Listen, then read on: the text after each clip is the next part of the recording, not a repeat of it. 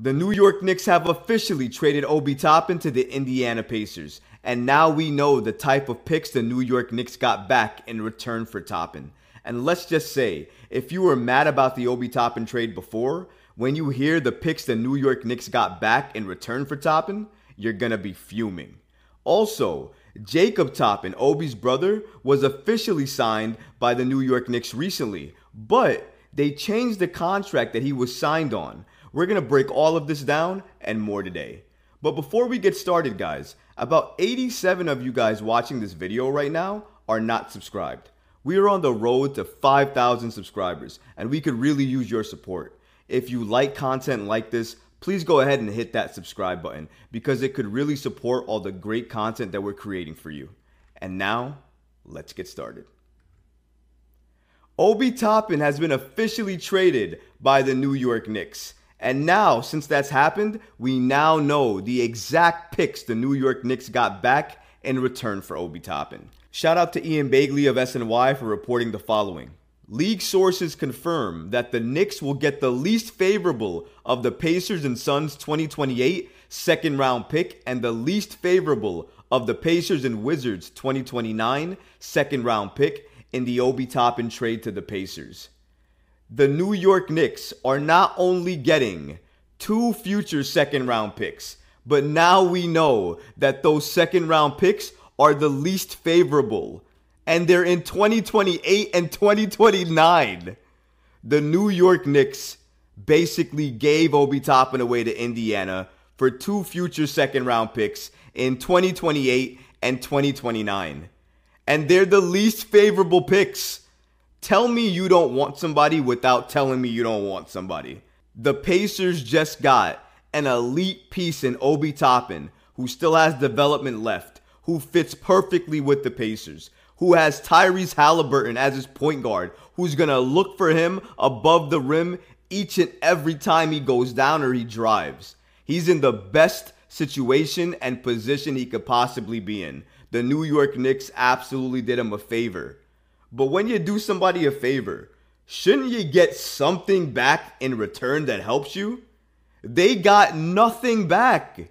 These second round picks are going to be nothing. Either they're going to be utilized in a trade in the future for maybe not even a significant piece, or they're just going to be drafted, not used, traded, or let go later on it's not going to make sense for the New York Knicks to have all these second round picks. We're flush with second round picks to begin with. Why do we need any more second round picks?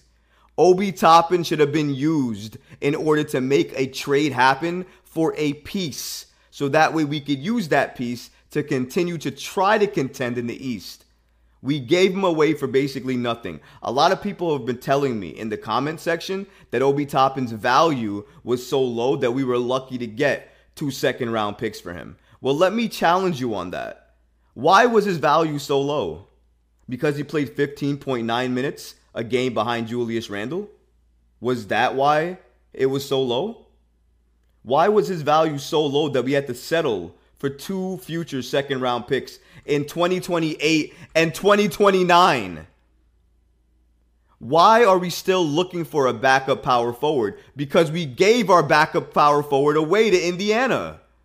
And all you needed to do was play him six or seven minutes additional with Julius Randle. And if you did that, maybe he's not as mad.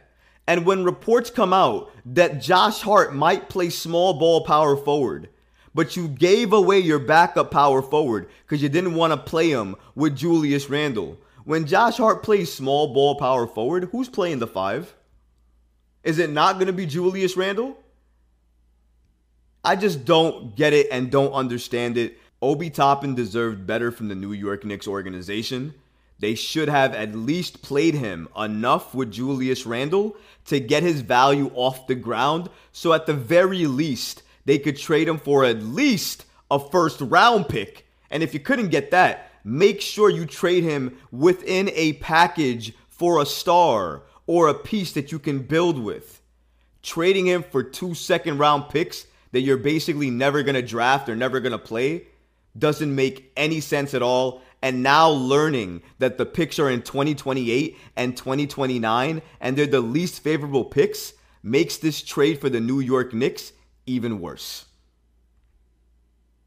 The Knicks have officially signed Jacob Toppin, Obi Toppin's brother, to a deal. Now, initially, when this was announced, the New York Knicks had announced that they signed the undrafted rookie at the time, Jacob Toppin, to a two way deal. And the interesting part here is that a two way contract allows the players to suit up for both the NBA team and also the G League team. It also gives them a little bit more security. Well, actually, now, after reports came out that the Knicks officially signed Jacob Toppin, another report came out stating that the deal is now a Exhibit 10 deal and not a two-way contract. Now, this was reported by a Hoops Hype. Toppin has officially signed with the Knicks, as the team announced today. But according to Fred Katz of The Athletic, Toppin ended up signing an Exhibit 10 contract instead of a two way deal. He'll receive up to 75K if he's waived before the start of the season and spends at least two months with the Westchester Knicks in the G League. This is very interesting information to note because the two way contract he was initially announced as having with the New York Knicks gave him a lot more security. Now, with this Exhibit 10 contract, it's essentially a non guaranteed minimum salary deal. And if the New York Knicks don't want him and don't convert his deal into a two way contract before the regular season starts, they could waive him and not take a cap hit. And now, with no Obi Toppin on the team, there's really no need for the New York Knicks to keep him. He is a good player. He was a good player in Kentucky, but here's the thing he's injured as well, too. The injury, the fact that he can't play, and the fact that we can't see what he can do all go against him and weigh against him in regards to him actually getting a two way deal struck with the New York Knicks again. So it's interesting that they announced this when they announced that the Obi Toppin trade was official and that they announced that it's changed now to an Exhibit 10 deal.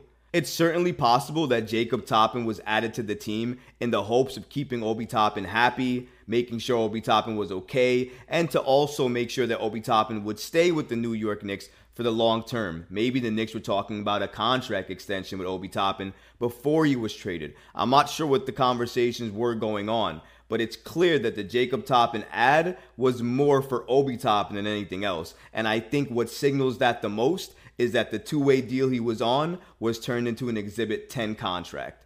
And even though the Knicks have the ability to change the Exhibit 10 into a two way deal again, I think it's very interesting to note that when they officially announced that they signed him, they announced that now it is an Exhibit 10 deal, which means that they likely will waive him before the regular season. I think it's no secret. We've all seen it. With regards to rookies in the New York Knicks, especially under head coach Tom Thibodeau, they don't do well right away. It takes a lot for them to shine and to showcase their ability, especially when you're playing with Tom Thibodeau, who likes to go with more experienced and veterans guys, more guys that understand what he runs and his schemes and his systems. So I think that's what he prefers and goes toward, and it makes it harder for rookies who are just getting into the league, learning that system for Tom Thibodeau, to get inserted right away. Even Miles McBride, who's probably the prototype Tom Thibodeau draft pick, still can't really find regular minutes for him,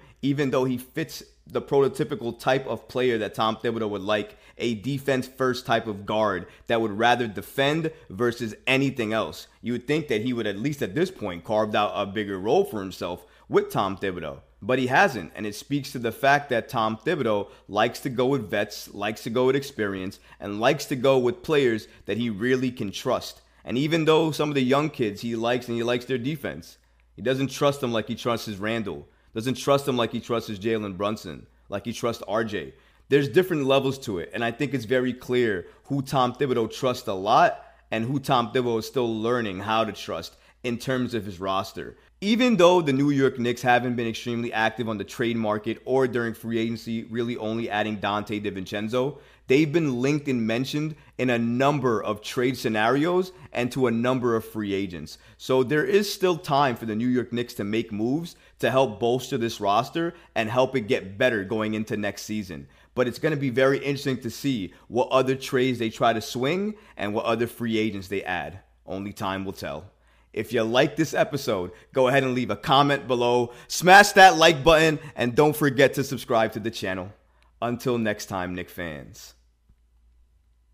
Peace.